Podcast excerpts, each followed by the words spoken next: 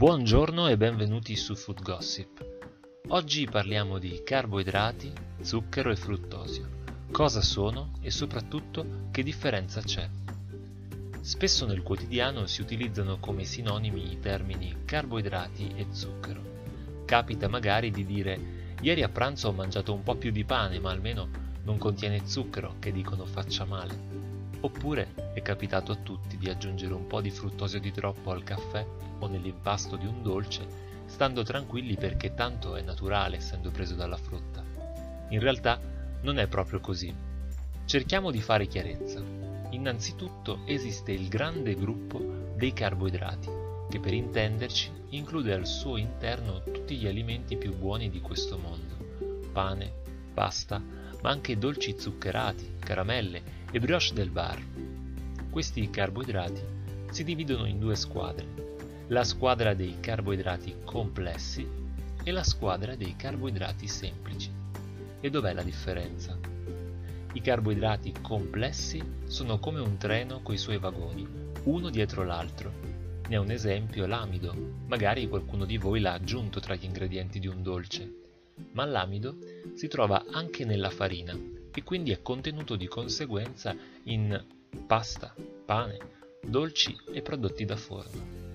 I carboidrati semplici sono comunemente chiamati zuccheri e dobbiamo immaginarli invece come i singoli vagoni del treno, liberi e ognuno per sé, oppure come un paio di vagoni uniti tra di loro, fino anche a una decina di vagoni.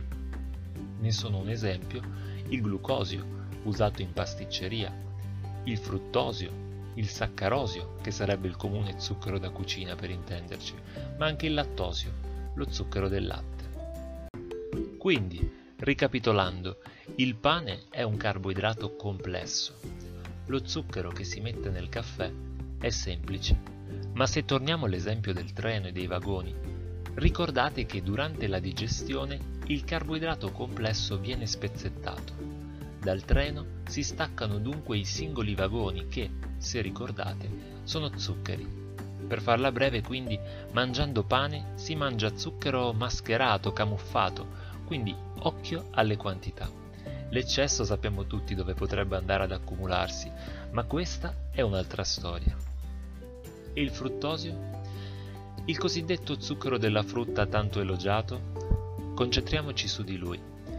Innanzitutto, a dispetto delle confezioni che lo contengono, piene di immagini di frutta, viene per la maggior parte estratto dal mais, sì, dal gran turco.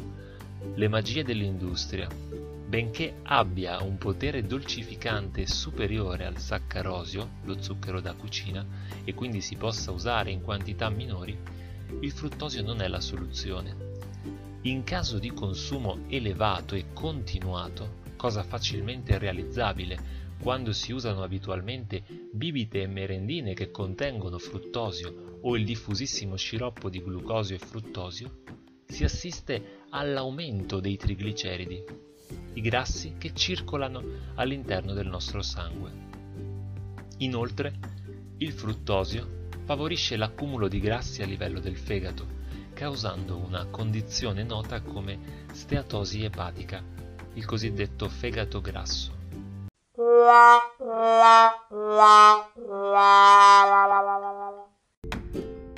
Un suo ridotto e occasionale utilizzo però non è nocivo, soprattutto se lo consumiamo attraverso la frutta e non come granuli in barattolo. Nella frutta ogni cosa è sapientemente bilanciata dalla natura che, insieme al fruttosio, ci regala anche fibre, minerali, vitamine e antiossidanti tutti micronutrienti preziosi. E per oggi è tutto, l'appuntamento è per la prossima settimana con Food Gossip. Grazie per averci ascoltato. Un saluto a tutti voi.